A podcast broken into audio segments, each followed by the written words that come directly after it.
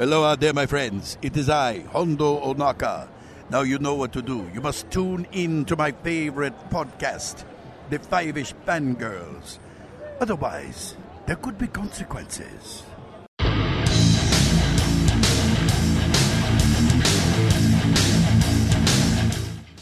Tangents as we continue all the way to episode 334 of the Five Ish Fangirls podcast. And if Chauncey's here, that only means one thing. We're here for Metallica. What else? Yeah, yeah. Welcome, everyone, to this week's episode of the Five Ish Fangirls podcast. So glad you could join us. Let's start off like a direct with a virtual table and see who's joined us this week. This is Brittany and Troy. This is Holly from Wisconsin. This is Rachel in Indianapolis, Indiana. Hello, everyone. Uh, Chauncey here in Indy too. yes. Chrissy should be jumping in shortly. Hopefully. So, but yes, Chauncey is here. It's been months and months. It has. It has been a And, like, while. We've been in like the same apartment, stuck here, like in total isolation for months and months. yes. And yes, but The last I time think we I- really got to go out, we saw Metallica. How appropriate. Yeah. It turns out we're going to go see Metallica again, but we'll get into that. First up, uh, well, I would say the news, but we don't have any news. Uh, Okay. So, been kind of quiet, actually. So, yay. I Yeah, guess No news, is good news. no news is good news. We'll take that. Um, Yes. So, but we do have some feedback from Shalane, so we'll make sure to do that real quick. So, uh, Shalane says she too is excited for Ghostbusters Afterlife. Um, she uh, is excited for Finn Wolfhard. He was great in Stranger Things and Carmen Sandiego plus Paul Rudd because everybody loves Paul Rudd. Um, it says she's also she also thinks it's cool that movies uh, that we love like Star Wars, Jurassic Park, and Jumanji are getting sequels, letting the next generation join in the fun. Um, she also says Loki was so awesome and really enjoyed it. Uh, Owen Wilson was great in the series and all those multiverse Lokis, especially Alligator Loki. Chauncey's very confused because he's not caught up at all. Oh boy. Rachel, you're gonna have to rectify that pretty quick. I know. I'm just gonna have to sit him down and time to a chair and make him watch all the Disney Plus stuff. Um, uh, she also says, "Did you guys know that Tom Hiddleston plays Captain Hook in uh, one of the Tinkerbell movies?" Says if you haven't seen them, go. If you haven't seen them, go see them. They're a little cheesy, fun, but cute. Uh, she likes them. He appears apparently in the Pirate Fairy, which I guess makes sense. Playing Captain Hook. Um, she's also excited for season two of Loki. Can't wait to see what happens next. Um, uh, she also said she's been watching the X Files and really enjoying it. Um, she's also been apparently do deeping diver into Star Wars and learning about Emperor Palpatine. Ah, Ooh. interesting. Yeah. Yeah. I'm kind of going back into my Star Wars stuff too, and yeah, the two books I've got on my reading right now is the last of one of the Thrawn newer trilogies by Zahn and uh, Darth Plagueis, Mhm. which leads into bum bum bum Palpatine. Yep. There's plenty of material out there. There Yes. is, and there's more to come. Yep Mhm. Um, and then she finishes up with a question is um, she asks if Kenneth Branagh is in our names in the hat. Uh, and off the top of my head, I don't remember. He probably is, though. Odds are he is. So yes, we will talk about him whenever his name comes out of the hat. Yeah. Or if you're not sure, Rachel, just add him in. And If we pick him again, then we know, oops, you had him in there. We had him Yeah. in your voice. yeah. It's like off the top of my head, I don't know for sure, but I've also added a whole bunch of names this is a lot, like right before we did it the last time, so I can't remember them all.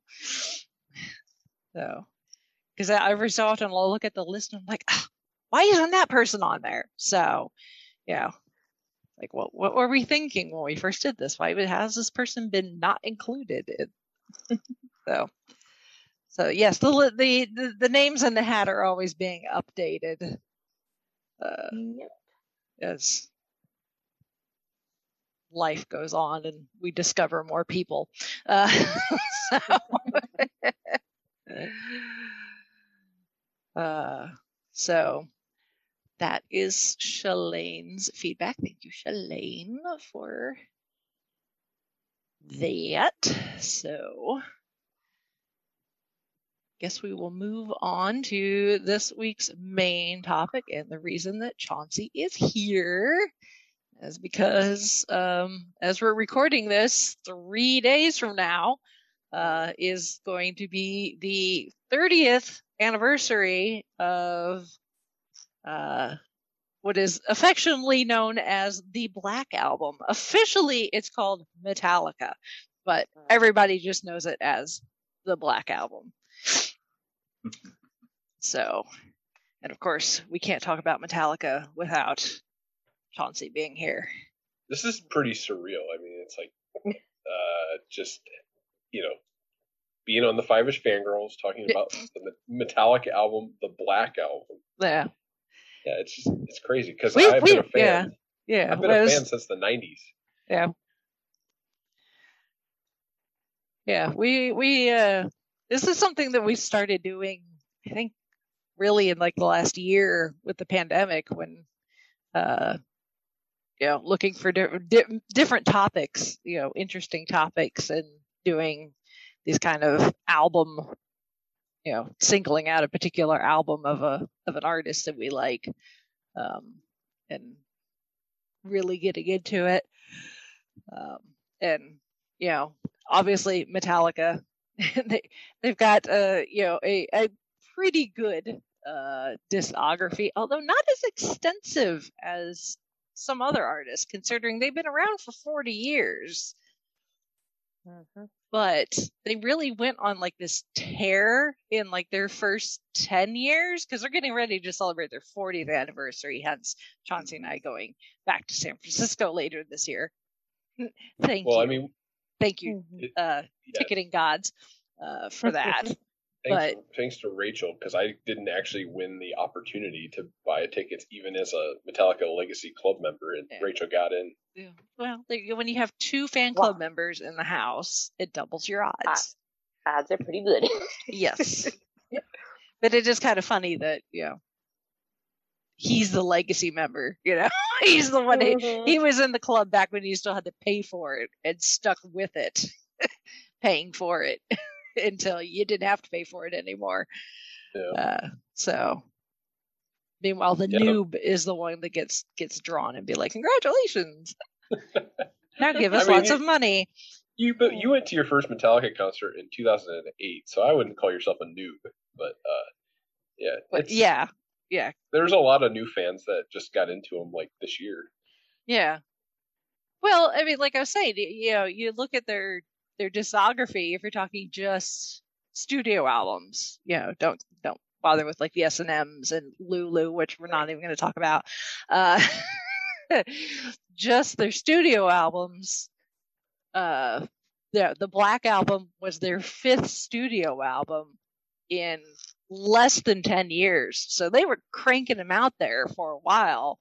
But then after that, they, Crankety, crankety, yeah. crankety. yeah, but then after that, they've just been like, eh, we'll release.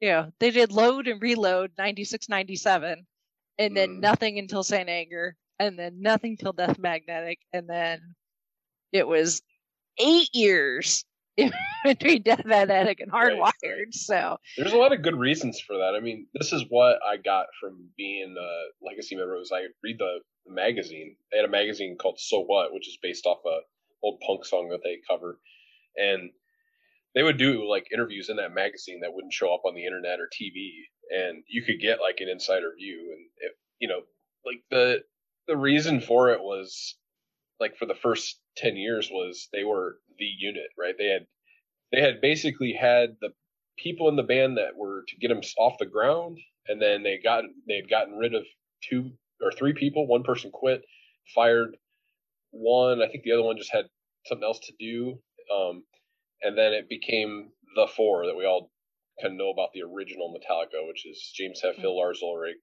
uh, Cliff Burton, and Kirk Hammett. And then Cliff was killed in a bus accident uh, around the 86. well, it was the middle of the Master of Puppets tour, right? So Yeah. essentially, you have like this calamity that's in the middle of their momentum is what what caused them to slow down, right? Mhm. And then the other thing that slowed them down was this Black Album, as we'll talk about it, is they were completely blindsided by the fame and money that came their way because of the song Enter Sandman. So Mhm. yeah, we'll get into that. But that slowed them down big time. yeah, Yeah. for a lot of people, this album is for it. You know, depending on who you ask, as far as fans are concerned. But I think uh, the general consensus is this is the album that made Metallica kind of go mainstream because Enter Mhm. Sandman just blew up. Yep. And suddenly they were just everywhere in and not just in like the metal you know before it's like you had to be like in the metal Yeah. You know I mean, I don't know about you guys, but like, it, there was a time when that was like, you know, like if you have your favorite, you know, insert here, punk band or rock band that's like from your hometown that you may have gone and seen, you know, in high school or grade school, like several times, right? And like the crowd is only like gonna fill a club of like maybe 50 people to 100 people, and then you see them five or six times. Just imagine that for, um, like their first two albums. I mean, it, Ride the Lightning, they were really filling like arenas and stuff. But like, the point is, there was an era of Metallica that was from like 81 to 84 where you could see them in a club and it was no big deal. And you could see them 10 times over and, you know, ticket prices were like less than 10 bucks or whatever. Mhm. Mhm. So this album took them to the point where they played in an airfield in the Soviet Union to a million people. Mhm. Wow. yeah and it, you know the this uh, even now this album is just it's just it's still breaking records 30 Mhm. years later i Yeah. mean it's their their best selling selling album it debuted at number one in 10 different countries and spent four consecutive weeks at the top of the billboard 200 it was their first album to do so um, it's one of the best selling albums worldwide. it's also one of the best selling albums in the United States since Nielsen SoundScan tracking began. Um, it's certified 16 times platinum by the RIAA in 2012. It sold over 16 million copies just in the United States. And it was the first album to do so when they started doing that Nielsen sound scanning. so, um, And that's not to mention now how many downloads and or Yeah, well, and it's- downloads yeah, it's it it it last year it was ranked number 235 on Rolling Stone's 500 greatest albums of all time list. Um, in December of 2019, it became the fourth release in American history to r- reach 550 weeks on the Billboard 200. wow. Wow. Yeah. Yeah. It, you look at the Billboard 200 and obviously the top, you know, you're like your top 10 ish is going to be all your new releases. But if you bother to scroll down to the lower half of it, it tends to be the long standing albums that people just, you know, new generations discover and buy. Mm-hmm. and there's a lot of titles there and yeah it it uh yeah it it cracked 550 non-consecutive weeks which is just over 10 and a half years we we should do this since We'll do It's, this it's too. in fourth in history. so the first wanna- is Pink Floyd's Dark Side of the Moon, which Wow. Oh, I want to introduce uh, a concept here. So, like, in there's another podcast I listen to called Metal Up Your Podcast, and it's an all Metallica podcast. And, every time they talk about Metallica as a group, um, especially if it's like a new topic, they'll ask people to tell like their origin story of Metallica. How did you ever even learn of the band and the music, and what did it, what you know, what they're all about as a as a bunch of artists.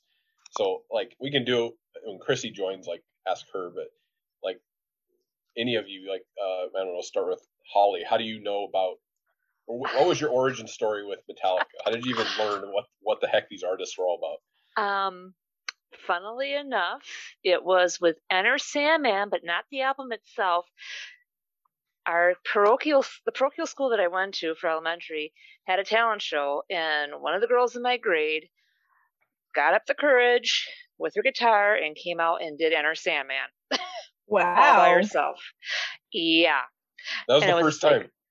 that was the first time, and then jump a few years later and listen some more to the classic rock stations that were starting to put Metallica in, and then the whole thing with Napster and that, and then I'm just like, okay, I'll check these guys out. And like, okay, hey, and I remember my dad picking up the um S and M album with the symphony orchestra from Metallica, and just I was blown away. So, yeah, that's my intro story.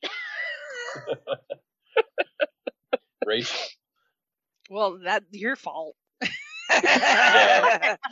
You're my origin surprise, story. surprise. We started dating. He's like, yeah, but what, like, do you, what was your what do you know about perception, right? Metallica? And I was like, uh, Enter Sandman.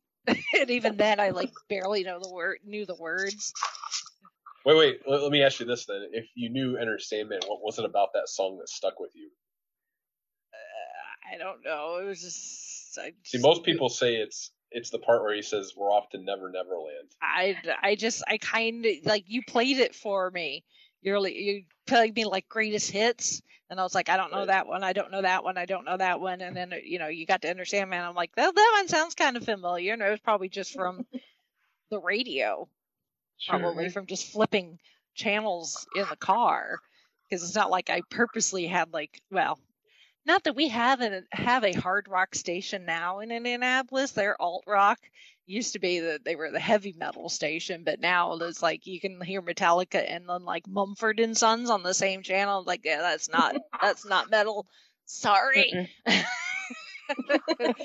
Yeah, but those beards, they just look so hardcore. yeah. So like a coal miner's beard. yeah. So I just I just knew it just because you know it, it's been used in popular culture. You know, because it became so mainstream so fast, and so I just you know heard it from And that bass line from Enter Sandman, though, Yeah. just it left an impression. Mm-hmm. and the ominous and just how low Hetfield could go. It was Yeah. like, ugh, you know, chills down the, you know, going down the back of your spine. but yeah so yeah so you know chauncey gave me like the greatest you know greatest hits playlist i'm like eh eh and then he started playing it whenever i was in the car with him and half the time i'd end up falling asleep because he was usually on like a trip to his parents or up to the cabin in michigan so it's a long car ride he'd be like hey let's play some metallica and i'm like you know somewhere between him taking me to my first show in late 2008 when we were just dating. We weren't even engaged yet. And the entire time I'm like, when are they going to play the one song I know? uh, so here we are 13 years later. And, you know, I'm like, I'm entering to win, try to w- get tickets for the show in San Francisco. And like, okay, I'm to go buy the tickets for the show in San Francisco now. so, You want to get on the hotel reservations? Mm-hmm. like you want a room with a king size bed or two queens Whichever's nicer. yeah, exactly it's like that and now i'm sitting here wearing one of my Metallica T-shirts from when when we well not from when we last saw them, but last time they were in Indianapolis from 2000. Chrissy joined us. Hi, Chrissy. Oh, hello. Chrissy. Yes. Fa- family family issues popped up, but nothing nothing that was too hefty, I guess. Yeah. But yes, hello. I am here. We're, we're Telling- doing uh, We're telling origin Chauncey stories. our Metallica origin stories. How did we discover Metallica? Ah, um, I don't really have much of an origin story. I heard Enter Sandman a lot. there we go. and it's, it's over. It, it's very it, well. The mo- the reason I've heard a lot of I've heard it a lot is because it was used a lot uh, in anime music videos. Probably still is, but it was a Mhm. really popular one when uh, I don't know if amvia.org is still is still a thing.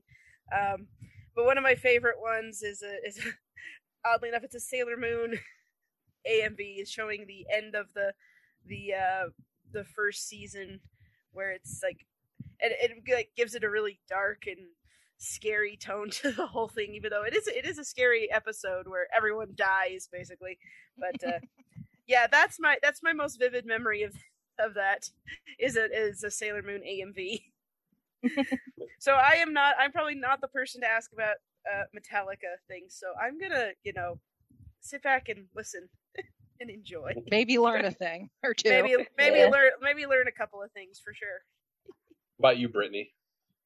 Um, I don't really have like a forced memory because, like I was saying before the show, my mom was a fan and so was my dad. So I just basically grew up listening to them Sure, sure. because I'm gonna make everyone feel old, but the Black Black album came out when I was one. Right. So, Well, this band is turning 40 years old this year, so I mean, it's yeah. it's spanned a lot of people's lives. Mhm. Mhm. Mhm. But just just the fact that you know, out of three of us, you know, three of the five of us were all like, "Oh yeah, Enter Sandman." you know, that just tells you in various this- you know, incarnations. just what this album Yeah. did as far as pushing Metallica to the mainstream. You know, if you weren't part of like the metal, like underground, then you probably didn't know who, you know, the hell Metallica was until this album and the Enter Sandman was released as as a single, and it just went. Yeah. Oh. Well, thanks to podcasts, thanks to podcasts, I'm starting to realize there are like actual generations of fans that are, you know, if you like, if you claim to be a Metallica Yeah, I think Brittany's fan, the only generational one of us, actually. Well, I mean, there's some people that just absolutely love what they quote unquote call the old stuff, and then there's like the '90s Metallica fans now, and I mean, lots of Yeah. people. Obviously, it's equal opportunity; everybody can like whatever they like, but it's Mhm. interesting to me that I can meet a person in if the conversation steers towards Metallica, I can almost like understand where they're coming from, their perspective, if depending on like what they like, right? I've I finally started to find people that are like big time 90s Metallica fans and I think as time goes on we'll actually start to hear more about like the the like the renaissance Metallica fans when Metallica went back to their roots to in the 2000s to kind of play back this 80s style of thrash music where they weren't you know trying to be mainstream like they were in the 90s um, Mhm. but yeah, it's it's fascinating to me to hear how people even know about him, even if it is just oh, I, I was at Pizza Hut and I heard Enter Sandman one time. You know, it's it's fascinating to me. played 'cause on the it- jukebox at the local Pizza Hut. right? Mhm. Well, I like was the busy Beatles playing were Dr. Mario. Yeah. like everyone talks about the Beatles in terms of just their effect on like Mhm. just pop popular music because it was a transcendence thing, right? You set something in motion in terms of just kind of being unadulterated you, be your style, right? And it was like the Beatles kind of just brought like this unique generation of style to popular music, and then Metallica did the same thing, but it wasn't as appealing, right? Because it had such a like a heavy attitude to it. But that was also what made it really attractive to a lot of people because like music is and it can be sort of like a nice uh like release right it's like when you're really really angry or something like that or you're really really frustrated or you just want to like like be apathetic you know like there's certain types of music that that lend lend your ear sort of a helping hand to sort of set your mind down that path and metallica definitely does that for people like there's there's a lot of like um uh mythos mythos written into their their songs, whether the way they sound or just the way the lyrics are written. And then when people interview Metallica and they ask like, "What is this song about?" It's a lot like the Beatles, where Metallica will just say like, "Oh no, it's up to you, whatever the song's about. We, Mhm. we really don't want to assign a meaning to it." And that's really nice because then you have an ownership of what you felt like when you connected with a song, and no one told you that you're not allowed to feel that way. You know.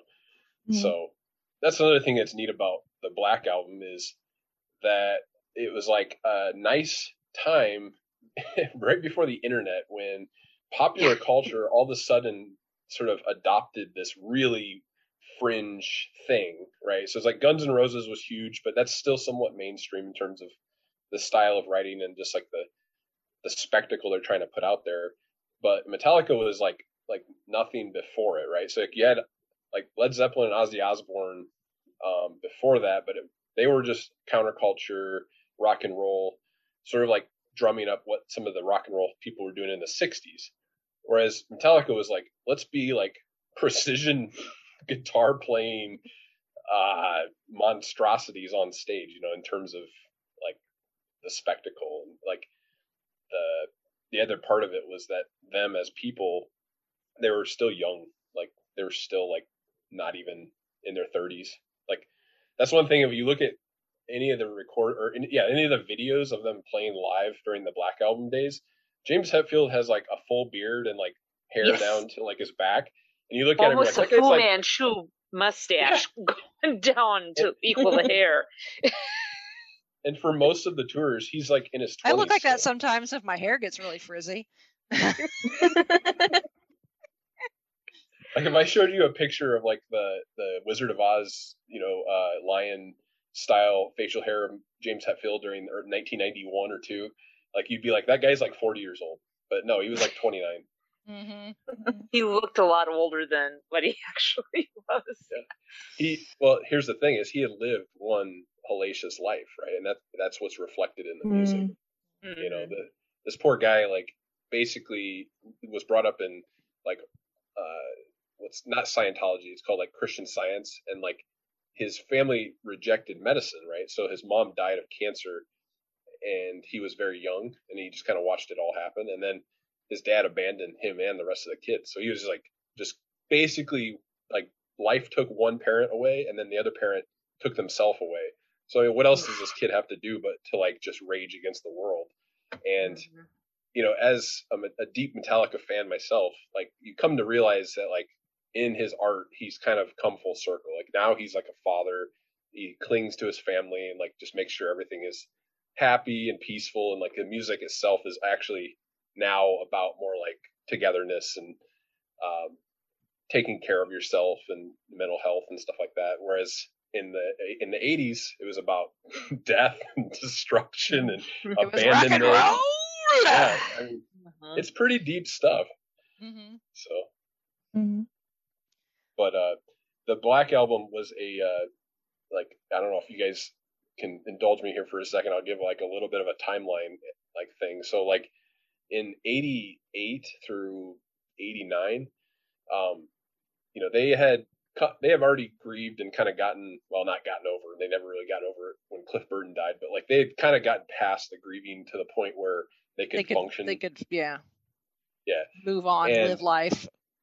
They had this new bass player in Jason Newsted, and they just started hazing this guy real bad. But he would put up with it because he was a fan that had gotten the gig to be in Metallica. So their new bass player was one of their own fans, and that bothered him. But he had tons of energy, and he brought a lot to it. And a lot of people still claim that Jason is their favorite bass player in Metallica. Anyway, so when they kind of got over that stuff and they started making their album in the late 80s called And Justice for All, it was a you know, it was like a departure for them for like the message. Like the past albums had been about sort of like uh, H.P. Lovecraft stories or like sort of abstract stories about being trapped under ice or, uh, you know, just what heavy metal music is typically about. Whereas And Justice for All had more of like a like a rage against the machine kind of feel to it, like rage against the government and the economy and all this stuff. Well, they made a video during that for the song One, which is about this book called Johnny Got His Gun. And like that's when people started calling Metallica a sellout because they used their presence on MTV to market themselves. They actually had a. Uh, yeah, I guess that's VH1 the that's the other that's the other thing too. Sorry to interrupt, but kind of an aside because MTV is just now celebrating a big birthday. Yeah. Uh, so you know the the fact that MTV was starting to become a thing at this at this during the same time also made a huge difference too. and Metallica wasn't beholden to themselves, right? They had a record deal with Elektra Records, so like they kind of still had to play the game. Um, now they've bought yeah. in the rights to all their stuff, and they can do whatever they want. But back Yeah. then they didn't. Because how how how dare you use your your art to you know pay the bills? Yeah, exactly. Well, you know, you're coming from an era of like underground metal fans that saw you in Right. clubs, and they feel Mhm. like you're their band. And then when you go on mainstream MTV and you're becoming more nationalized, they actually had an interview where James Hetfield said a, a fan came up and just spit on him because he made a video. I was like, man, all the way in the like 1987, they were that mad about just being sold out, right? How So- dare you make a music video so I can see your faces? Yeah, the reason I bring all the reason I bring all this up is because there's like it's this this we've seen this now a few times in Metallica's career, which is there's this this phase change in what they are as a, a commercial artistic operation, right? They're like a they've gone originally from sort of like this pure thrash metal underground thing, and then the Black album as, as it transitions becomes more LA and what's interesting is Metallica actually moved to San Francisco in the early uh, 80s, like in like 81, to escape what LA was, which was glam rock. Okay, so this is them returning back to uh, LA. I guess I shouldn't say that the Black Album was. They returned to LA to record And Justice for All, but again, they're kind of going back to the, you know, the the bank, if you will, the the place where the the music capital of the world is happening, right? And uh, anyway, the the producer for the album is Bob Rock, and Bob Rock is Canadian and was actually based in Vancouver, so they recorded a lot of the stuff and and worked on it in Vancouver.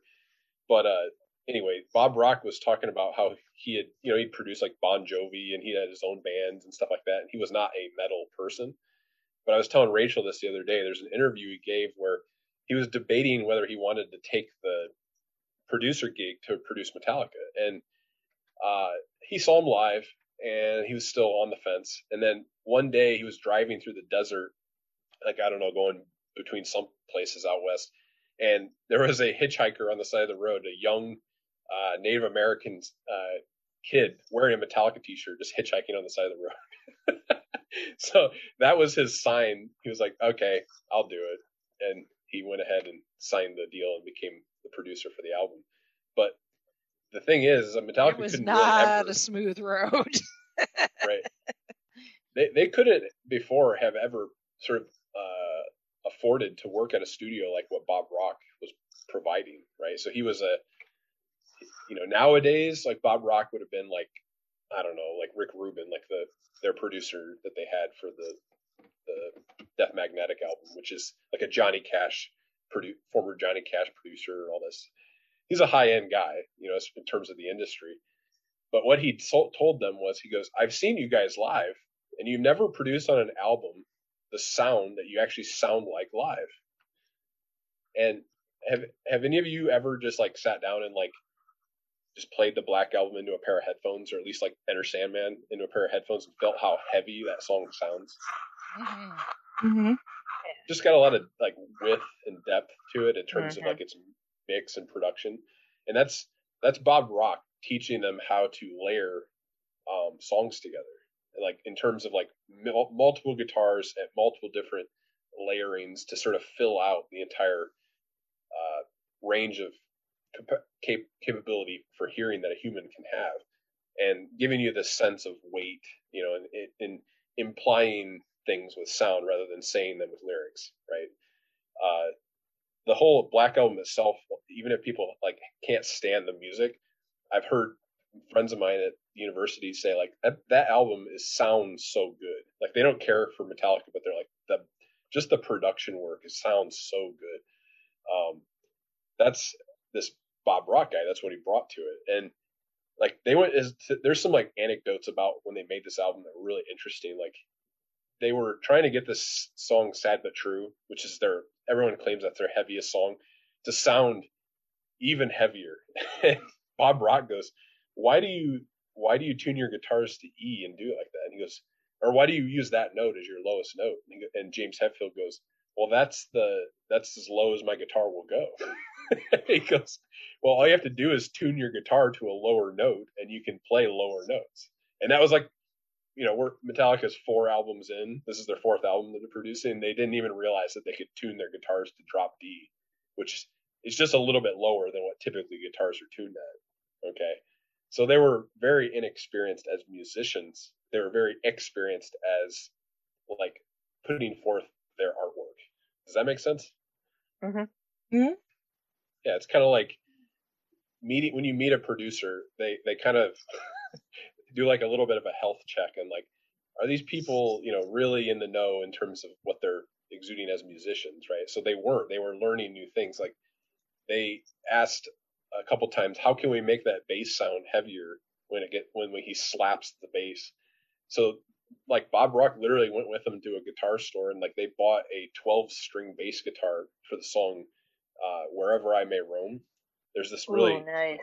loud part at the beginning after the sitar where you hear this whom on the bass. But they had to go buy a 12 string bass guitar just to get that one note for that song. and then, um, anyway, like I'll tell a little bit of stories about the songs, but you guys can interrupt me wherever I want because I don't want to fill out all the time in the. On the Hey, no, that's why that's why you're That- here. Is That's why you're here because I'm like, well, I, I mean, I really don't have that kind of connection to to Metallica or the Black Album or, or anything like that. So we bring on an expert Mhm. to Yeah. discuss these things because Well, yeah, if any other Metallica fans find this by like you know searching um, Yeah.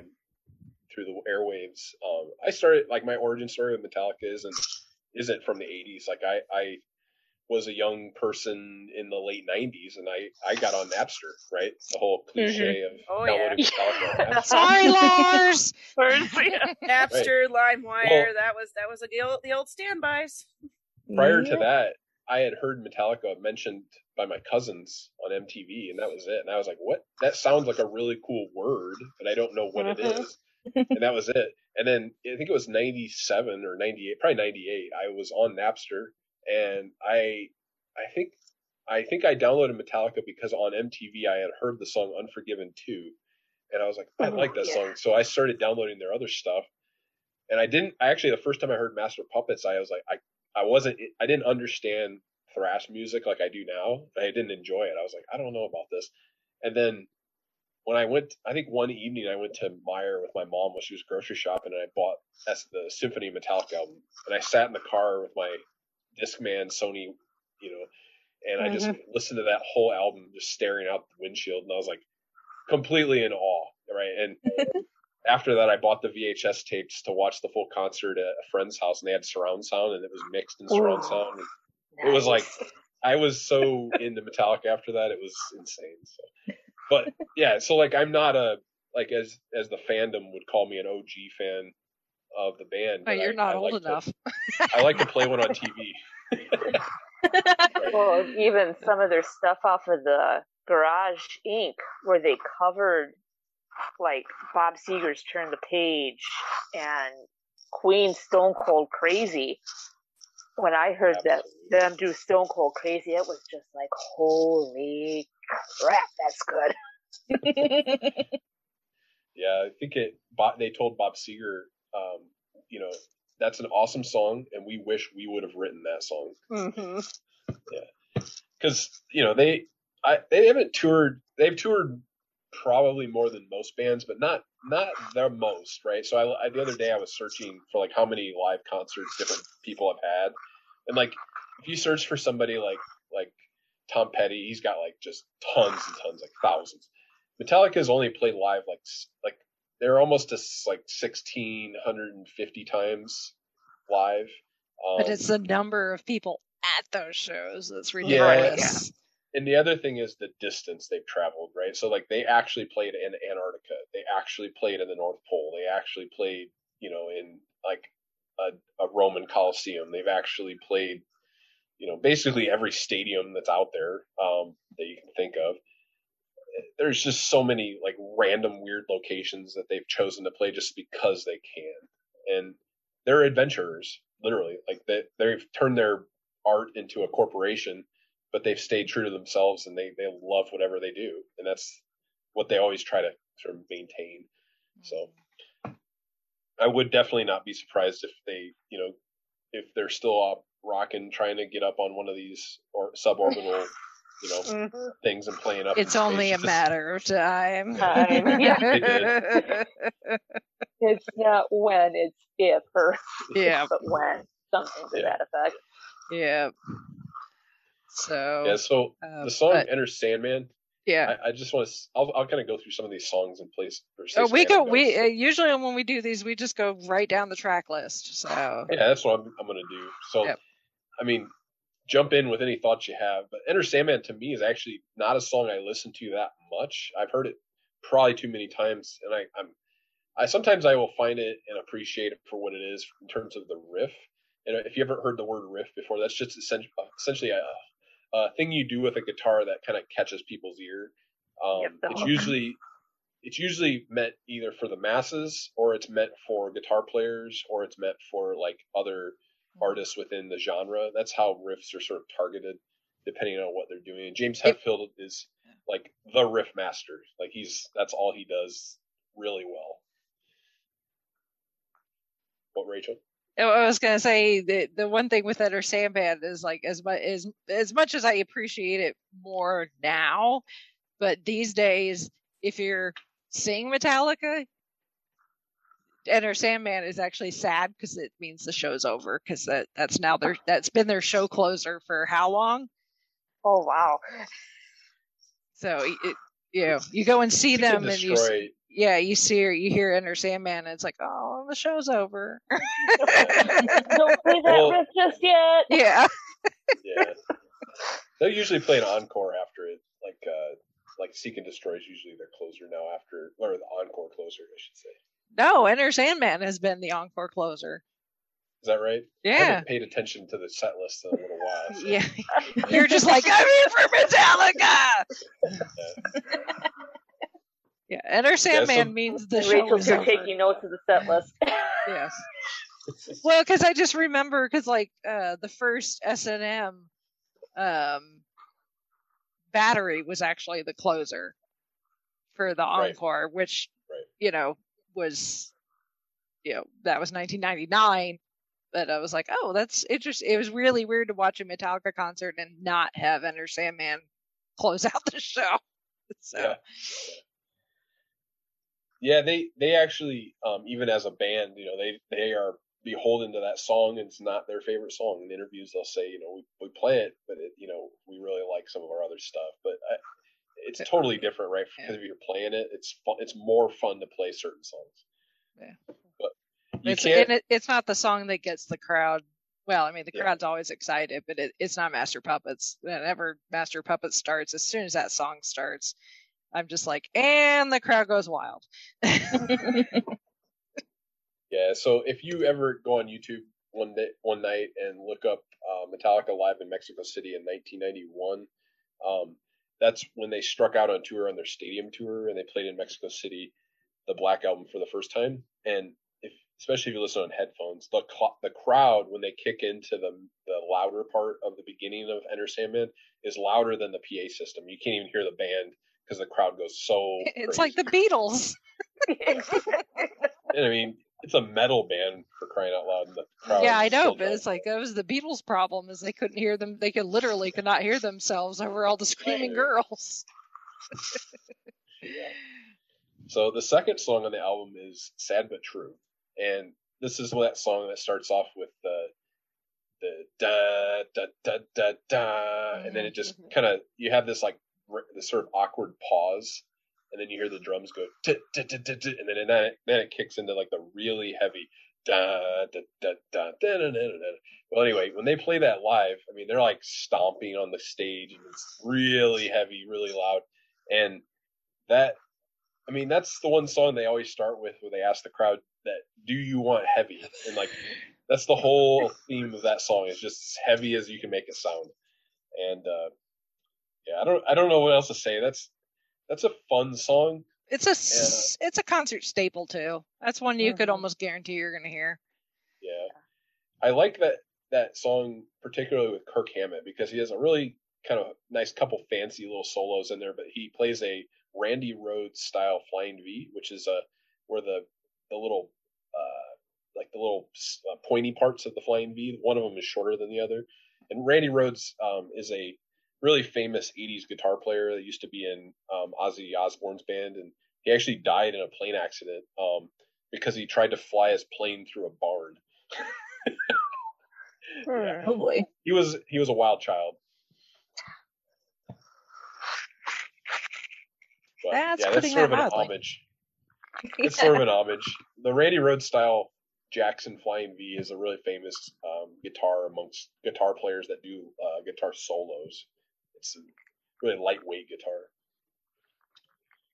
Um, the song "Holier Than Thou" was kind of a like one of those songs that most people aren't even going to know recognize from the album. It's one of those like when you listen to an album, it's like maybe the least recognizable. I think it's my the album. least favorite on this album. Yeah. It's is. It's it's the- kind of forgettable. It's the shortest song on the album too. So. Mhm. Yeah, wait, three three minutes and forty seven seconds. That's like a traditional any other song on Yeah. the, on the radio. Yeah. Like, hey, that's the short one on the album.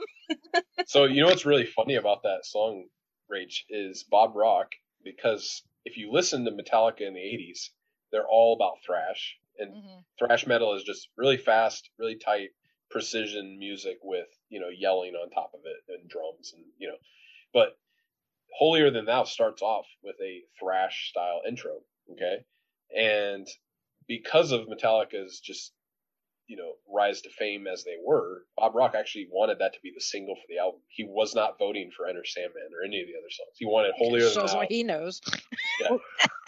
Mm. Isn't that crazy? The band vetoed him on this one, right? Yep. the They out- company. They completely outvoted him. Hard. So the story goes that Tommy Lee from uh, Motley Crue was visiting the studio, and he was in the studio, and they were playing "Holier Than Thou," and he was just loving the sound of the intro, just how heavy and thrashy it was. And Bob Rock saw that and and respected Tommy Lee, so that sort of maybe biased him towards saying that that probably should have been the the lead song of the album. So glad it wasn't. Yeah. No kidding. So um, the next song is called Un- "The Unforgiven." It's the I think it's the longest song on the album. It's close to its second, Second to longest. longest. Um, now, if you would have asked James Hetfield in the you know during this era of Metallica what his favorite song Metallica song was, he almost always said this was his favorite song.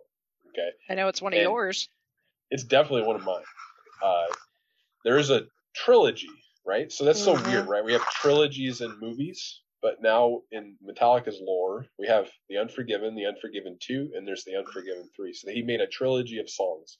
And if you were to dissect the lyrics, he never really explains what it, songs are about, but the, the the dissection goes like this. It's like The Unforgiven is about can I forgive the world for what happened to me? The Unforgiven 2 is can I forgive another person for what they did to me? And the Unforgiven 3 is can I forgive myself for what I've done to the world? Okay. So it's this like really interesting exploration of the concept of forgiveness through like a really passionate, you know, ballad, really. It's what the song is. Because when Lars was designing the song with James, they were laying it out in the idea, the initial sort of naive idea of like, what if we made a song where the choruses were really light and melodic, but then the verses were super heavy and aggressive, which is completely different than what most people do, the opposite. So if you ever listen to Unforgiven, consider that. They kind of inverted the the intensity of the choruses and verses. Well, and just the Um, callbacks too, because they'll have the song and then part one, and then do it a couple songs, and then you'll get that nice acoustic, and then oh, okay, we got another part of the trilogy. Yeah. Plus, I don't know if, if you've ever really keyed in on the guitar solo in the Unforgiven. It's it's in my opinion probably Kirk Hammett's best guitar solo for the Mm, entire I love it, catalog yeah. of Metallica. Yeah, it's one of those things where in the documentary, it's called a year and a half in the life of Metallica, where it covers them recording this album. It's just these couple VHSs you can watch.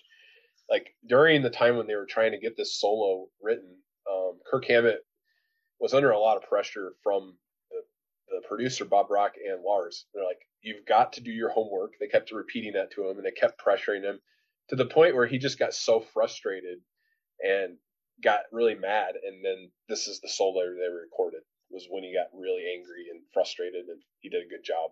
So Yeah. I don't know, passion breeds passion, I guess. Yeah. Well, like during this time, like what was it? Lars, Kirk, what, Lars, Kirk, and Jason were all having like marital problems. Yes, I think is what Yeah. I read. So like, you know, there was they had a lot of personal stuff going on in the background, which you can see some of that in the documentary. So It's interesting that you know three out of the four members were having marital problems, but James was actually going through sort of a a different thing. Like he had had a very serious relationship, and then that ended. And actually, the woman that he had written a song for, that was his previous relationship, um, he had written with a four track recorder in a hotel room for her, and then they broke up. Well, that song became "Nothing Else Matters," which is number eight on the album, which I skipped ahead. Wow. So yeah, and during this album's tour, um, when they finally went on the road, he met his wife, his now wife Francesca, and they've been together ever since. So James, I mean, being a child of abandonment, you know, he's not really taken too keenly on having lots of relationships. So as far as we know as fans, like he's only been in like a few, and then he got married and he stayed with that person the whole time. So, um, it, it, you know, it kind of makes sense for a guy that's been through what he's been through. So, um, the song "Wherever My- I May Roam" is all about touring. So they Ugh, I love this song. That song one of my personal favorites. it- It uh, it may be about touring for some people. For me, it's just about living life and exploring, and you know the the need to like you know wander and and experience new places and new things. There there's one line in there that uh just gets me every time it's towards the end. It's like you know come upon my stone you know like your gravestone. It's like my body lies but still i roam. I'm like that's so gonna be me. Like i'm gonna be wanting to like travel even when i'm dead. That's awesome. Yeah, I, I sometimes I purposely don't read Metallica lyrics at all because I, I like what Rachel just said. Like I didn't realize that that song struck her like that, and it's kind of cool to go back and Oh, see yeah. that because it's like Yeah, wow, that's that neat. I didn't even know yeah, that lyric this was in there. the, this song just the the the the wanderlust that just speaks to me Yeah. on so, So- many levels the sort of the definitive version of this song, if you ask me, is I think what Kirk Hammett has cited in an interview is the definitive version. If you listen to the 1999 S&M album where they play with the symphony, um, for some reason it just really works with the symphony. This song, hmm so yeah. The, the neat thing about wherever I may roam is it's it's meant to be really heavy, but it starts out with a sitar. so yeah. hey they you know a what of a lot of things that not just Metallica did on like this album, but other other artists have done throughout time. You can go back and thank the Beatles. Yep. Yeah. And George Harrison, hey, let's put some sitar in this album. hmm Let's just title the album after ourselves and just make it one solid color on the front. Mhm. there's a And, there's a and little have bit a of a, hidden rattlesnake or I I think it's a rattlesnake. Yeah, it's the the don't tread on me like you see on hmm military. Yeah. I saw some some kid had a funny silly illustration of that snake and it says it was looking like the flag has the yellow background, but it was like a kid drew the snake and it says don't step don't step on snick S N E K He's a snake. snake. No step on snake. There's a an interesting little thing that crosses across this whole album, which is that um, when Bob Rock was putting together the percussion stuff, he he liked where it was going with the Western theming. So like there's some imagery they put in with the sitar, but then they put in some acoustic guitar in the Unforgiven, and it has a Western feel to it. And so literally, Bob Rock went out and grabbed a whole bunch of different percussion things like like uh, rain sticks and rattlers and all kinds of things you might hear in a spaghetti western like Ennio Morricone song, and um, he just put it on a table. And if you watch the documentary, Lars is just kind of going through and exploring, and he they just layered in like several different little instances of these random these random instruments, and you'll hear them in wherever I may roam in the Unforgiven most prominently. They're definitely in other songs on the album, but like that that gives uh, a feeling if you listen to this album beginning to end, like on vinyl or something. It has like a western desert kind of feel to it. Like there's a Miley Cyrus has covered uh, "Nothing Else Matters" recently, and I was a lot of people are asking like, "What's this music video about?" You know that she made for it, and it, I think it's just imagery. Like it's all in the West. It's a cowboy or a desperado of some some type journeying through the desert. And honestly, I mean, that's not more of a nail on the head piece of imagery for this album than anything else, in my opinion. If you listen to this album and kind of study it like I do, it's like it has a very Western feel, and I can't yeah, really. That's what I got it. from it too. Yeah. Yeah. The uh, this this next song we were just kind of joking around about the the, the snake on the cover. The Don't Tread on Me. Snake. this was in the early part of the the 90s, right? So taxes were a big discussion point in the 90s. Um, I don't know if people remember hearing, I think it was George Bush Sr. talking about no new taxes. George. H.W. Bush. Yeah, new- yeah. so- Do my des- best Dana Carvey. Read my lips. No Mhm. new taxes. So not only Mm-hmm. Metallica having some sort of political, you know, influence into the album, you also have Megadeth at the same time, which is Dave Mustaine's band, which is actually a, what started out as a revenge band against Metallica because they kicked Dave Mustaine out. Um, he actually went as far as to take the recording of George H.W. Bush saying that and put it in one of his songs during this time. And that also, that Megadeth album that came out at this time is also one of the most famous uh, metal albums of the era. But yeah, anyway, just as an aside there, it's kind of interesting that the zeitgeist, everybody was talking and thinking about that kind of thing.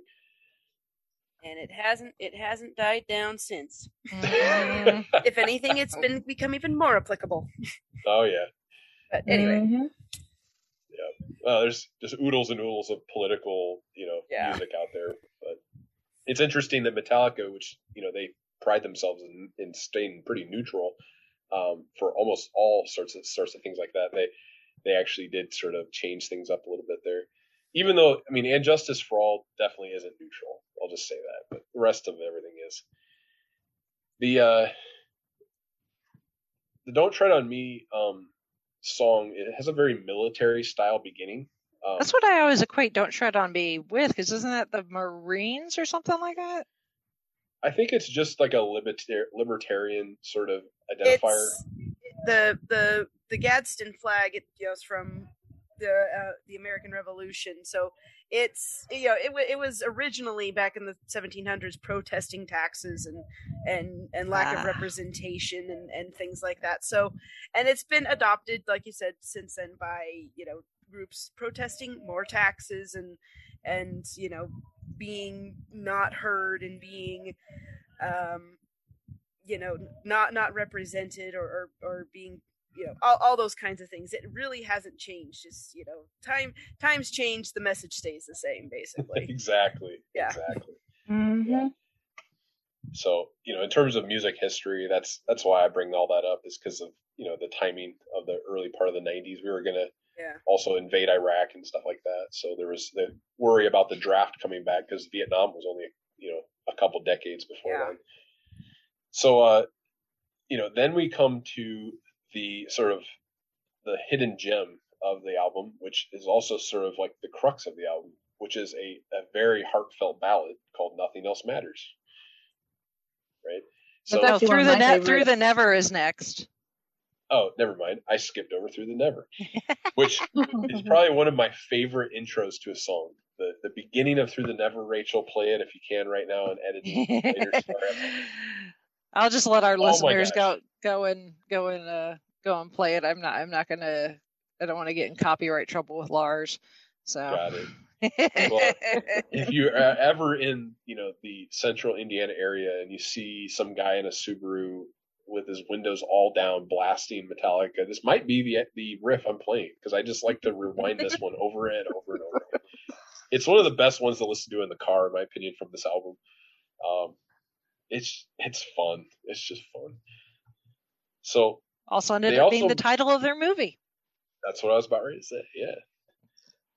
So at one point in Metallica's career, when they had really sort of scaled back to the top of the mountain financially in you know 2010, 11, 12, that era, they said, you know what? Let's invest a lot of this capital back into the band. Let's make a movie because Lars loves movies. Like that's his thing. Like if if you had to go through hobbies of the band members, Lars is all about art and film, and James is all about sort of like adrenaline rush and having an amazing time outside. And uh, so they kind of combined that and made this spectacle called Through the Never. So it's a concert film, and they based it off of famous concert films like Pink Floyd had done in the past and Led Zeppelin had. The song remains the same.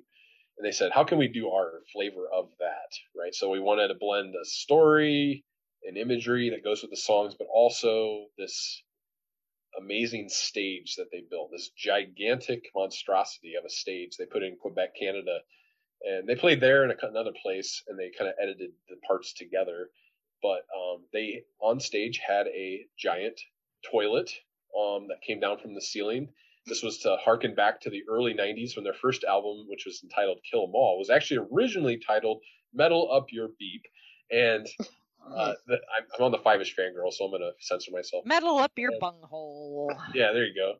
And the front of the album was a toilet with a sword coming out of it. That was their first album cover. Well, the record company said, "No, you can't do that, you crazy 16-year-old kids."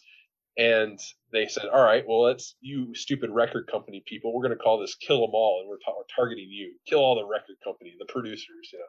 So that's the angsty 16-year-old kids, you know, doing that. So anyway, they had that. They also had from Ride the Lightning a, an electric chair, a giant fiberglass electric chair with metal all over it, and they had plus Tesla coils to actually produce real lightning up above the stage. They had crosses that would rise from the stage to sort of create the aesthetic of the front of the uh, Master Puppets album. They had Doris, the uh, Giant- statue that you would see on the front cover of And Justice for All. And as they play the song, Who do I tweet to to ask for Doris for the concert, the 40th anniversary concert? Probably, let's see, Lars himself. Yeah. Probably the one. I want to see Doris. And watch her fall apart.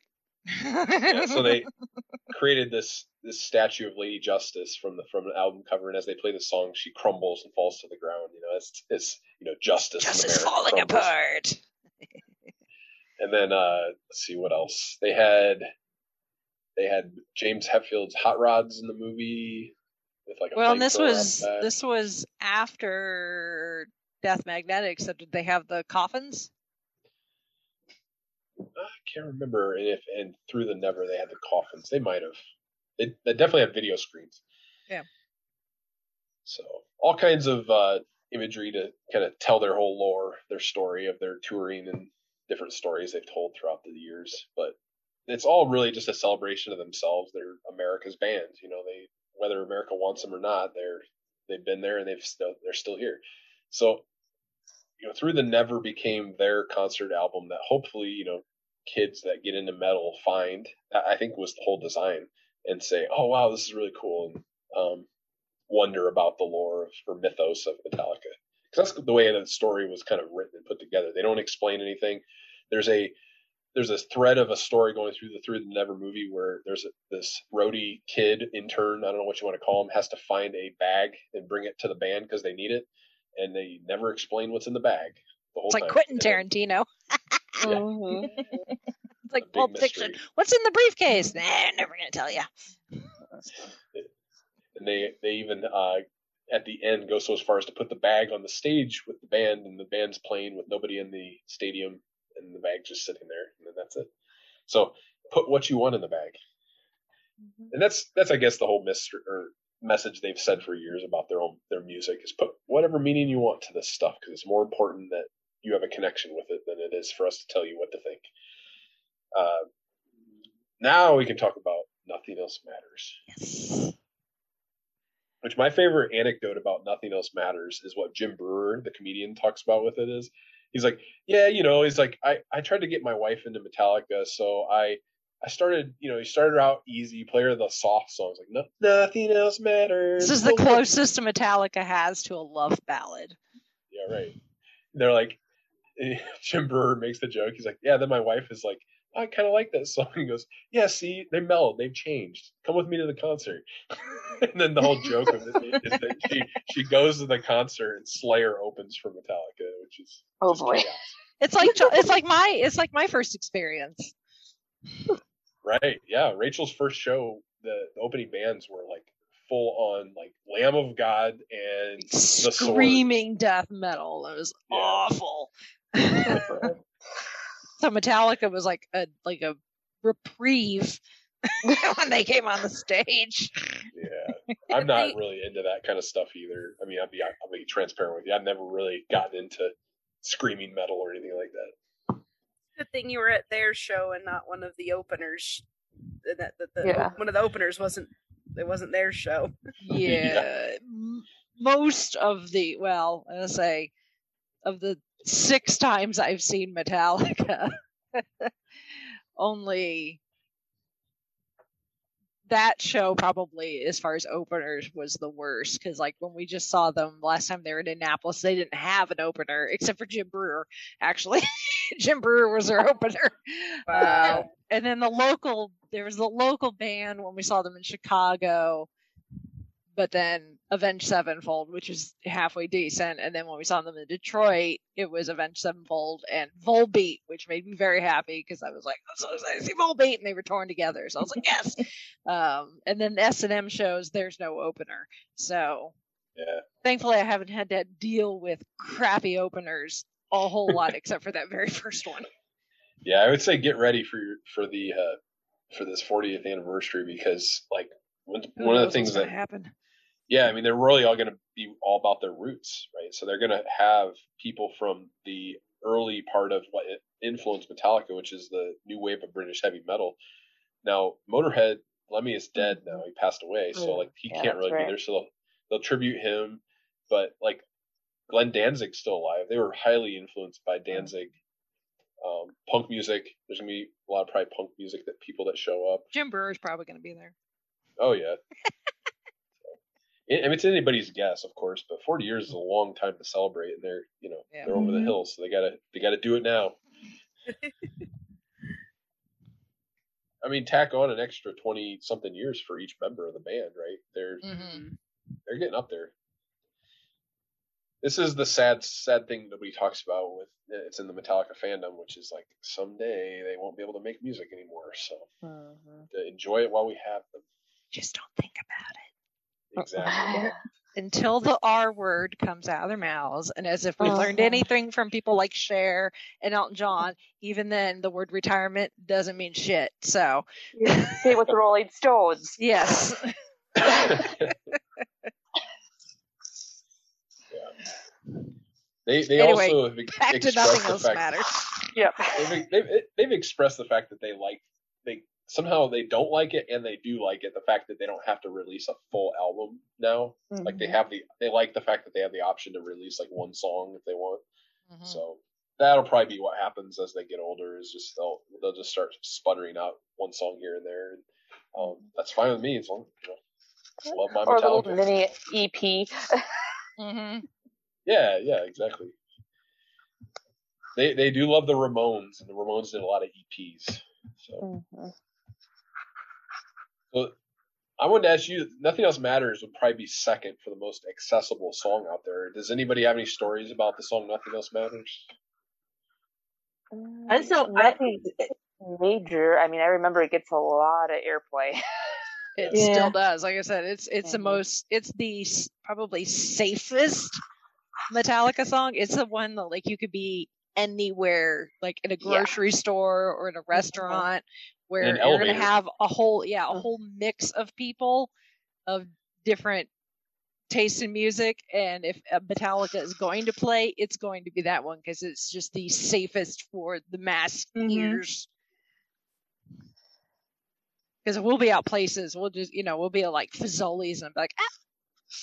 Well, maybe not Fazoli's. I think they only play Italian music. But anyway, you know what I mean. You could be at like Uh-huh. You'll be you'll be going going down the aisles at the grocery store. exactly, and be like, oh, there's Yeah. Metallica. Nothing else They're, matters. they're they're not no they're not gonna they're not gonna play the the uh, the teeth chattering.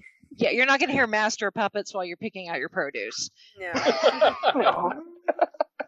that would be something though. Yeah, Yeah. that would be a grocery store I'd like to shop at, actually. Right? You would you you would you would scare the old people. Although I don't know nowadays the, the, the old people quote unquote are the ones grow, that, that that started listening to you know the hard rock and stuff. They might enjoy it.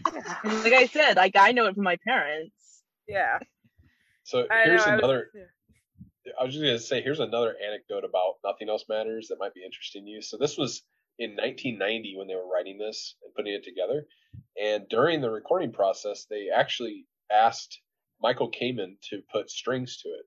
Okay, so if you listen to the album, you can barely make it out, but there is a little bit mixed in of symphony in the background, right? But they were a little mm-hmm. scared to get that far out as a metal band, right? They were already being called sellouts, and they could tell this album was really departing from that. But they had a version of this song called the Elevator version. They just jokingly called it that, but it's got a lot of strings mixed in, and it's from the early '90s era.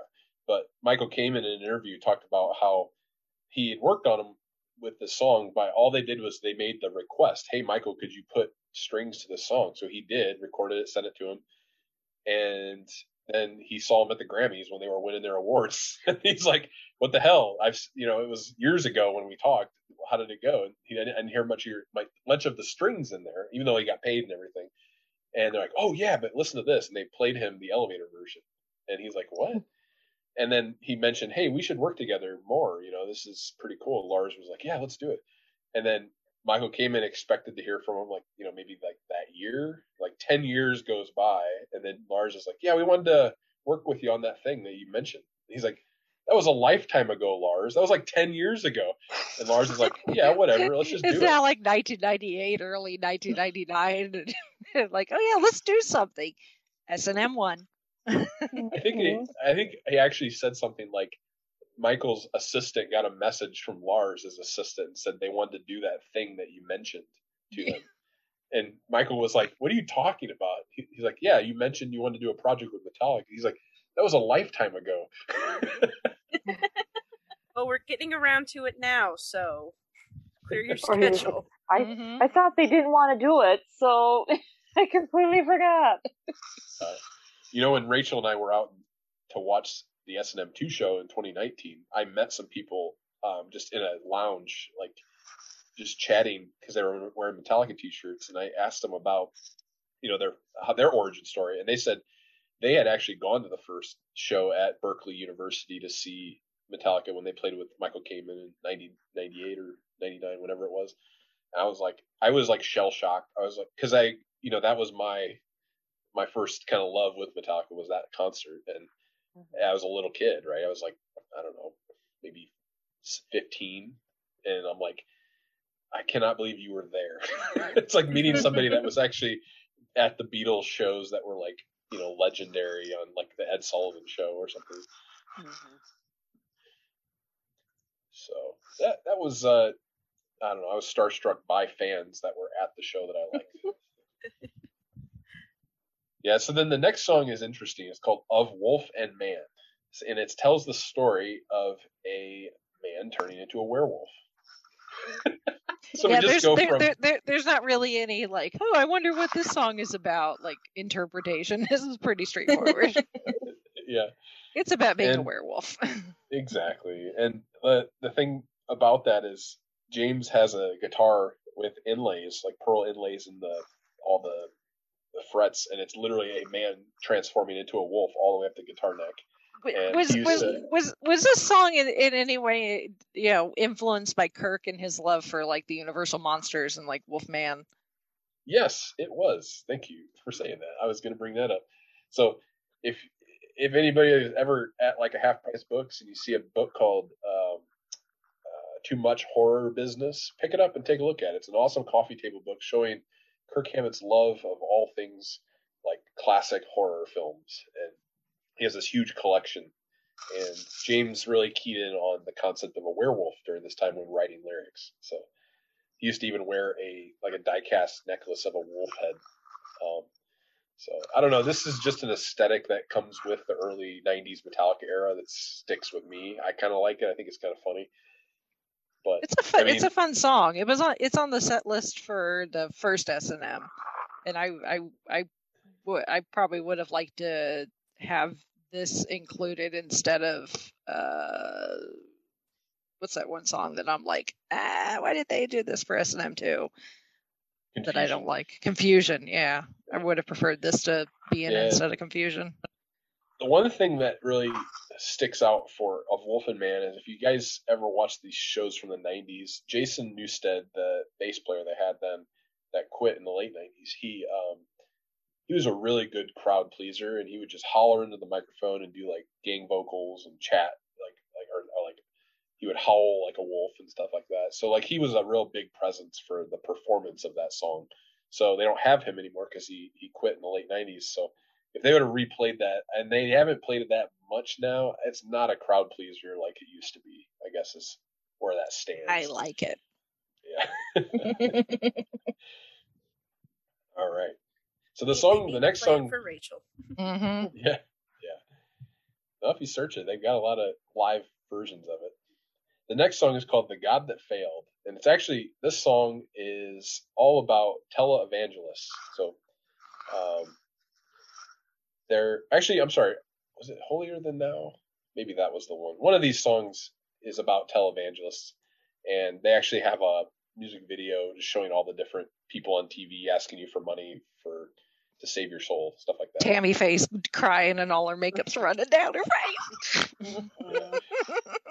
So James has a uh, very um, fraught history with his his personal religion, and you know he now has come to terms with it, and it's interesting to watch his songwriting from then and now. It's it's very different, but he was very res- resentful back then, as you can imagine, being a person that was abandoned by these parents that couldn't even help themselves. It seems like because of the way they chose to, you know, fashion their life their religion. So, moving on from there, you have uh, "My Friend of Misery," which is a somewhat depressing song, but it's uh, got a really great bass solo for an intro. That one always sticks out to me as one I like to listen to in the car when there's a sunset out or something like that. But it doesn't. you know what they say misery loves company so Mhm. this song doesn't stick with most fans, but I mean, it, Jason Newsted, the bass player, has a writing credit on this, and you know he's the bass player, so I don't know. I I think this is one of those ones that Jason should be proud of. It's pretty actually awesome the it's longest song on the album. It beats um, wherever my uh, wherever I may roam by five seconds. Yeah. I don't really have that many anecdotes about this song or the last song, "The Struggle Within." Um, they're just kind of the, the album's over at this point. I Yeah. mean, whenever I listen to the Black album these days, it's not like Dark Side of the Moon where you have to listen to the whole thing to really kind of get the whole album. I just kind of listen to, you know, The Unforgiven and uh, Through the Never, maybe Nothing Else Matters, and then I hit Of Wolf and Man, and then I'm done. I move on to the next album. I don't, I don't spend too much time on the Black album. I think I listened too much in the 90s with it. So, it's it's interesting, you know, going from you know cherry picking what songs I would listen to to I'll actually listen to an album all the way through. Um, their choice in the tracks, the the order that tracks are in, because I know like when I picked up uh, was it Reload, and I was like, the first half of this album is like badass, and then the second half of the album's just like. it's like you it. know you could have kept people more engaged if you just switched around the tracks a little so that people would be like, well, that one was okay, but this next one is really awesome. But yeah, you know, it's like you get through and you get to like a Wolf and Man, and then you're like, well, there's still three songs left, but yeah, whatever. Let's just go back to Enter Sandman. you know. Lastly, I wanted to talk about a little bit of their like sort of the cause and effect of their career as just a little bit with the Black Album because it blew up so big. Um, and then we can talk about like the hoopla that's going on now about like promoting the Black Album's anniversary and all The that. But anniversary. the I mentioned the you know the 80s were kind of wrapping up their thrash underground thing and they were getting into MTV and then the Black Album they used a mainstream producer they got a mainstream sound and then they made a mainstream hit song called Enter Sandman okay so when they struck out on tour uh, it was just supposed to be a regular uh, tour in 91 which would have been uh, what happened was they went out Freddie Mercury had passed away and they went to uh, England to tribute Freddie Mercury to Mhm. at his memorial. And during that time, you know, James Hetfield performed um, a cover of the Queen song Stone that Brittany mentioned before, "Stone Cold Crazy." They played with um, what's that guy's name? Tony Iommi. They played with people from Queen. You know, it was pretty famous, you know, because James Yep. Hetfield was just just tearing it up on stage with his vocals and anyway during this time in the backstage lars is as their sort of like built-in manager because he's just a he's just a wheeler and a dealer he's back there talking to axl rose and slash from guns N' roses okay so he talks them up one side and down the other they drink and stay up all night and they become really good friends and it was because of that tribute show and lars's sort of wheeling and dealing with guns N' roses that they they actually formed this pretty amazing lineup of Guns N' Roses and Metallica going out during the Black Album tour. Okay. Well, as they're touring, this is when the tragic accident happened when James got caught on fire by pyro on stage in Canada. The And, uh, anniversary of that was yesterday.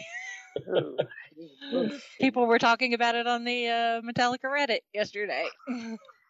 So, yeah, that was really sad. And he burned himself, but he was okay. They got him to the hospital, but he couldn't play anymore. So, John Marshall, his guitar tech, knew all of the songs. He had learned all the Metallica songs and guitar. So, he actually stepped in for James and they continued the tour. Well, Guns N' Roses was a highly dysfunctional band, as big as they were at this time. Metallica was a seasoned touring band. Like, they had made all their money from touring pretty much. And they knew that, like, if you don't play live, you don't make money. So they were like highly Right. regimented in their staff to play and do everything. And Guns N' Roses was making all their money from album sales, not playing live. So you had this like very different philosophy and attitude together with these these bands that are supposed to be touring together. And like Axl would cancel shows because his voice was bothering him or he felt bad or whatever. And you have all these people in the crowd getting mad. And they actually like the the fans after James got sent to the hospital, they'd only played like a couple songs and Axl didn't want to go on stage because his voice was hurting him. So all these fans just just rioted, just destroyed the stadium, and that was not good. so that was a disaster. And then Axl sort of, like- Rose is a dick. I'm sorry, They- but Yep, they learned a lot. there. Yeah, they learned a lot on that tour and sort of distanced themselves from Guns N' Roses, but they still, and Lars still has a good relationship with them here and there. But uh, yeah, and then what was nuts is Metallica at this time, their album was just surging as it was playing in terms of sales. Okay, and it had become a full fledged phenomenon during this debacle with Guns N' Roses, and Metallica started touring and booking like they had in the past, like booking like amphitheaters and like just middle of nowhere. Like we're gonna go to Charlevoix, Michigan, and we're gonna play, you know, this random place in Kansas, and like these places were this is filling where to Chauncey first heard them in the middle of Yeah. nowhere, Michigan. yeah, and uh, Val-Du-Lakes. That was during the Justice era. But like, anyway, they they booked all these and they played those, but they realized at these shows, you can watch on YouTube some of these early shows, the amphitheaters are filled to the brim, and then you have like another fifty thousand people outside of the fence trying to get a view of Metallica, right? So you have this phenomenon happening. So then they realize they can easily start selling out stadiums on their own, and we start seeing this transformation. And what's crazy is the the the record company realized this and they just basically just kept extending the tour, extending the tour, extending the tour. So imagine you're playing a show maybe twice a week, maybe once a week for two years straight. And that's what they went through. Okay. So they couldn't write any songs and record them. They were just, they just had like little eight track recorders and they were just touring forever.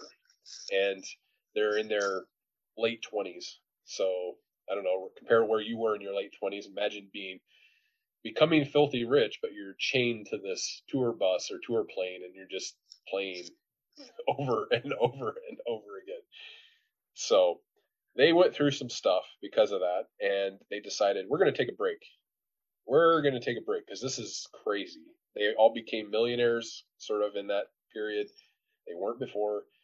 And now all of a sudden it's like what do we do with ourselves? Because we have this passion and drive. They don't know how to process adulthood pretty much. Uh-huh.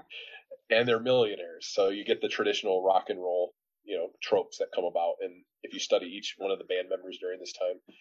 Um, but anyway they all cut their hair after this right? So they all decided you know what? Let's let's stop being the you know the viking looking metal band and let's let's make some art artwork. Just do what we want to do. And they they wrote all kinds of music during this era. Like after the tour, they'd taken like a year off, and it became a double album that got released as Load and Reload, which were sort of the core of the '90s. All right, and all the fans that were big fans in the '80s sort of turned on them. Not all of them, but I should say a lot of them and when I was in school and I talked about Metallica during this time, you would hear a person say, I love Metallica, but I like the old Metallica. You hear that a lot. You still hear this if you talk to some people. And it's just sort of what happened with the how they changed, but they introduced a lot of blues guitar, a lot of different kind of technical things that they hadn't done in the past, acoustic guitars. But I mean, honestly, the the '90s load and reload stuff is great. I, I love that stuff too. I love it all. But yeah. I mean, they and have then, to branch out. I mean, it's yeah, kind of yeah. almost like their garden party. Mm-hmm. Rick Nelson, he went New York, Madison Square Garden, long hair, played his new stuff. Everybody was expecting the old Ricky from the '50s, so kind of, you know, to uh, mixed metaphors, they kind of went through the same thing. Right. You have to make music to please yourself, and bands went some fans with them, and others didn't. And I'm mm-hmm. glad most of them stuck around, and the payoff is there. Well, what it confirmed for me is these are living, breathing artists that you know mm-hmm. they pay attention to themselves, they pay attention to the world, and they make art to reflect that, and it's that's their expression. Yep. And that's what I like. Mm-hmm.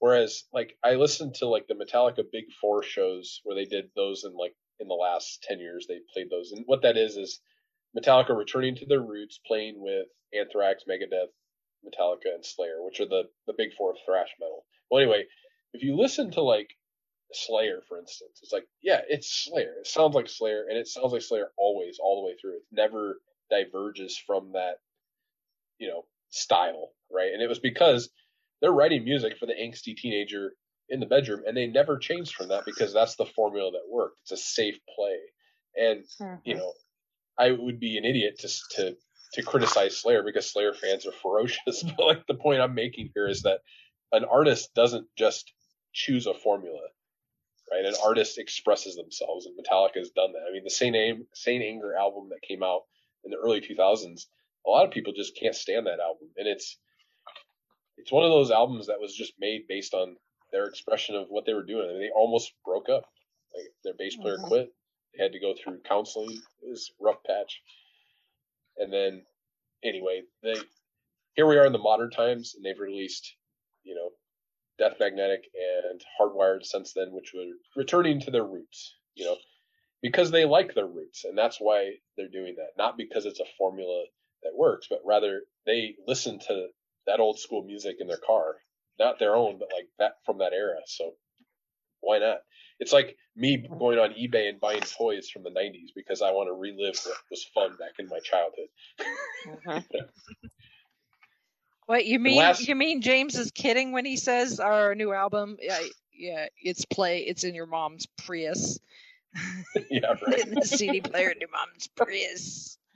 And lastly, I'll say that about like I got the same kind of response. I was teaching a summer camp with some you know middle school kids, and I was playing uh, a playlist I have called "Relax 'Em All," and Metallica has a song called uh, "Kill," or they have a, an album called "Kill 'Em All." But anyway, the point I'm making is the song was or the playlist was all like acoustic, soothing style versions of Metallica songs, and these kids were like, "I like this. What is this?" I'm like, "It's Metallica," and then we got talking, and I played some Metallica, and they're like, "Oh yeah, I know this. This is what my dad listens to in the car." Oh boy. So I'm listening to dad rock now. Nothing wrong with that. There is nothing wrong with that.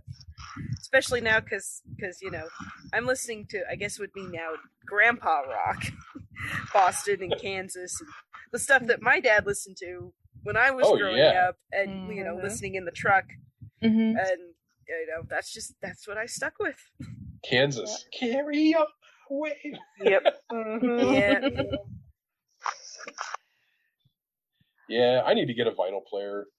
Get some of these Yes, old school. Yeah. I miss having a record player. That's It's- another I mean, reason. it's nice to see the resurgence of vinyl, though. I'm not appreciating the sticker shock. Mhm.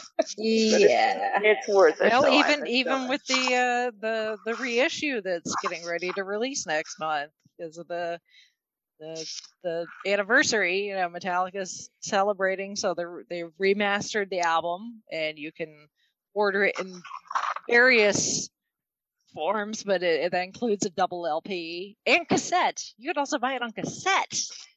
Oh my gosh. That's more my speed.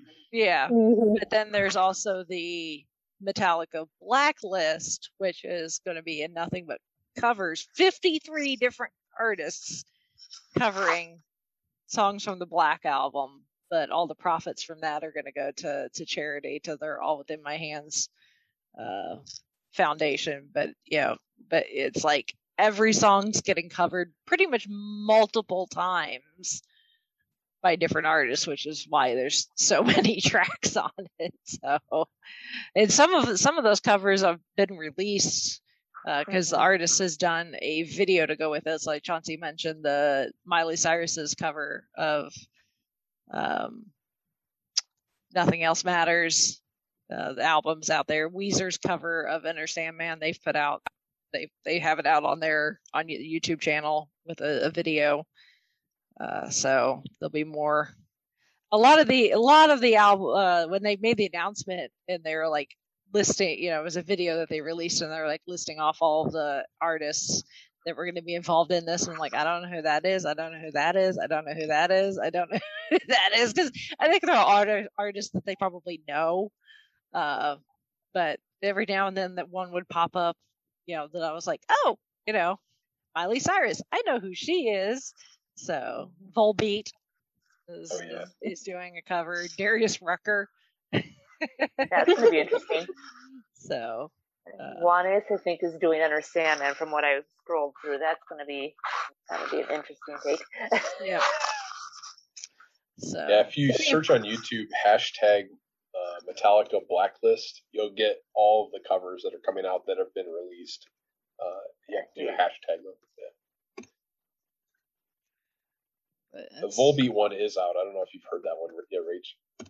I have not. I've seen them share it, but I haven't listened to it yet. So I'm sorry, it's just it's just hashtag the Blacklist uh, or the Metallica Blacklist. Yeah. but those both of those are going to be uh, dropping September 10th, unless you're a Metallica club, fan club member, and then you can pre-order. you get the stuff early. Yep. Uh, so those are your perks. yep. Mm-hmm. Cool. Good times. Good times. and Metallica is touring. Oh, and so they I forgot to mention they have a whiskey called Blackened That is Mhm. very interesting. There's a in the Metallica Metal Up Your podcast. They interview the the master of, or the mixologist or whatever his name is. The what am I trying to say? Master distiller. That's what I'm trying to say. He uh he explained the process, and it's got a kind of a marketing flair to it, but it is fascinating. They they have a room where all these whiskey barrels are aging, and they're blasting the whiskey barrels with like you know huge speakers with playlists of Metallica that just loop over and over again. So when you buy the whiskey, it'll it'll actually tell you what is vibrating the whiskey casks with the the playlist of the songs. So how, how marketing is that? Yeah. How cool. so like you could be you could be chilling on your deck on a Saturday evening, just you know, enjoying the the, the summer breeze, you know, enjoying the last bits of summer, sipping your black Blackened whiskey, and be like, "Ah, I take I taste notes of oak and hickory and the house that Jack built.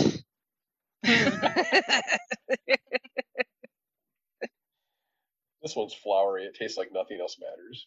Exactly. or, or, or no leaf clover. Yeah, right. Yeah, I mean, think Fruit That would be mine. Uh-huh. Yeah, fruit see, I do. connoisseurs can uh, can can taste taste the notes, taste Yes. the, the chords. Take that Skittles. exactly. Oh, I forgot to mention. There's been a lot of hip hop albums that have licensed the riffs from Metallica from the Black Album because they're recognizable. Um, you can, I mean, you can look up like people who have reused Metallica in hip hop albums, but like one of the most famous ones is uh, in the song "American Badass" by what's his name? Uh, who's the white trash hip hop guy? Kid Uh, Kid, Kid Rock. Rock. Kid, Kid Rock, American Badass has "Sad but True" in the background, so he licensed that from Metallica just to, just it just constantly loops over and over again. Well, in in bits of of the the chorus of Enter Sandman appears in the polka in Weird Al's album Off the Deep End. Mm-hmm. Yep. In, in his when he he, 'cause he always has a polka of like the most popular songs uh, Oh, of that that of was a- that time. So Yep. that was another thing is at that time, right? So we're at- in 91, 92, like Nickelodeon was just starting to take shape on Kids Network on TV. Um, there actually are references to Metallica in some of the scripts for Salute Your Shorts, and it was just because the timing. Yeah, they they the kids were into the Metallica, so they had to you know write it into the show because that was you know Yeah, hip, going hip at the time. mainstream. Yeah. And honestly, I think we're all the better for it. Yeah. Yeah. Sure. Yeah. Despite what the, the the naysayers may say about them selling out i think we're all i think we're all the better for it culturally It's all water water into the bridge as far Yep. as I'm concerned. I love it all. Mm-hmm. Yeah, so I guess the next time I'll probably be on the show, guys, talking about Metallica will be after Rachel and I see them um, for their 40th, and uh, who knows what we'll say about then. So yeah Looking forward to it, that's for sure. Yes. Be a good time. Let's hope that all things don't get canceled or postponed or anything like that. Yes. Uh, Yes. Ugh. just cross your fingers everybody just cross your positive fingers between now and december you know can you cross your fingers Yeah. for like the next four months Um, yeah. Uh, I have I have hope. I have hope. me too i'm keeping a positive outlook Yes. That is that is what we all need. Yes. Well, uh, There was so- another, like, Go ahead. I keep my brain keeps coming up with anecdotes that seem to be important. Otherwise, I'll I'll just shut up. But Tell, tell tell one more, and then we'll then then we'll right. wrap it up. so like there was something going on when they were writing Load and Reload after they made the Black Album, where James was trying to get into um, country and western style music. So again, I mentioned western on the album, and they even like sort of made fun of him during Load and Reload for trying to make like country type songs. Well, he actually struck up a friendship with Waylon Jennings during this time when they were Oh, getting nice. Cool. Yeah, and going going to like the Grammy Awards and stuff like that, he would actually hang out with you know, sort of the the outlaws of the old school country and western stuff. So when nice. when Waylon died, they actually invited James Hetfield to come perform um, one of his songs. It's like it's an out, it's like an outlaw song, but you can see it on CMT on a rerun on YouTube. Like just search for like James Hetfield country music. Um, but yeah, he comes in and screams into a microphone on you know CMT. So that's pretty cool. You know, you know, I, I gotta say, you know, having having you know grown up with with country music and and being a bit of a fan of Waylon and Willie and the Boys, Metallica having a Metallica and and Highwayman crossover that would have been fun. Oh, That, yeah. Yes, that would have been. Yeah. Oh yeah. Yeah, there's a mythology there that sort of works. hmm hmm Well, what could have been, right? Mm-hmm. Yeah. Well, my mind will fill in the blanks. Yes. my what is it called? My uh my fanfic. There we go. Yes, Yes. it- There's your fanfic. You you've got you've got Waylon, Billy, Metallica, Johnny Cash, uh, Kris Kristofferson. Yes, they all. yep. They they all ma- throw in some Merle Haggard just for good measure, and, and we're good. Yep. hmm that would be quite the lineup. Yes. Yeah, that would have been that would have been competing with the Traveling Wilburys as a super group. Yes. Holy Yes, smokes. the super group. Yes. Yes. I- I was Chauncey. I was just thinking that. I was like, "Yep, right up there with the traveling Wilburys." Now I can't get it out of my head. Dang it! I was a highwayman. well, Quick, if- someone who's really good at mixing music. Make us a mix. yes, oh yes. I Ooh, that I have found some really that. good uh, mixes of songs. Mashups. Yes. Yeah. No, no, my my favorite one. This is way a tangent. There's there's one that I love that is um Hank Williams Jr. singing a song with his father, Hank Williams, and it's like the it, and the the editing and the on the video it like it because they they- have kind of a look alike, but it's just a silhouette of, Hank Williams like singing in a in like a studio booth recording, and and Junior is standing outside singing a duet with his dad, and I'm just like, Mhm. this is amazing. But yeah, so anyway, if any of our listeners want to um, come up with a come up with a way to mix stuff and and you know share that with us, and we'll play it and like totally geek out over it, or just want to talk about you know Metallica in general, or you know any anything anything that you you find interesting. Uh, send us some feedback. Fiveishfangirls at gmail.com is is the place to send it.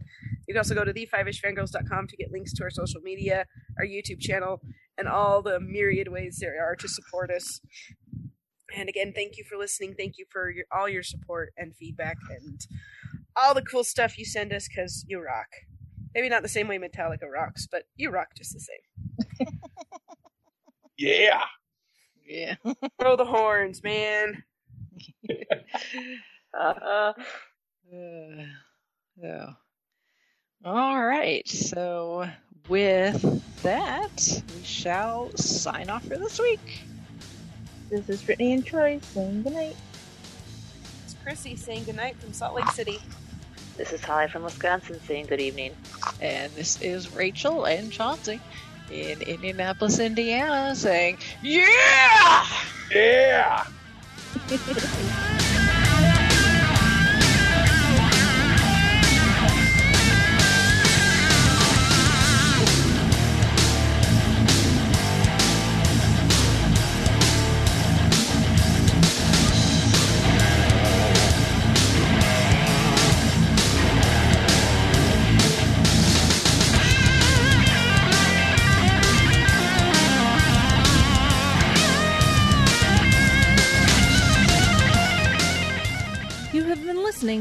listening Five Ish Fangirls podcast. You can find more episodes and information at thefiveishfangirls.com. Any and all books, movies, games, and any other forms of media mentioned are owned and operated by the respective copyright holders. No copyright infringement is intended or implied. If you wish to support the show, the easiest way is to leave us a rating and review. More ratings and reviews will make it easier for others to find the show. If you wish to support us monetarily, you can do so at patreon.com slash five-ish fangirls podcast. All money goes towards fees and equipment to keep the show going. For official Five-ish Fangirls merchandise, visit redbubble.com slash people slash Five-ish Fangirls. We love hearing from our listeners and encourage feedback. You can email us at fiveishfangirls at gmail.com. You can also like and follow us on Facebook at facebook.com slash fiveishfangirls. Thank you so much for listening, and may the squee be with you.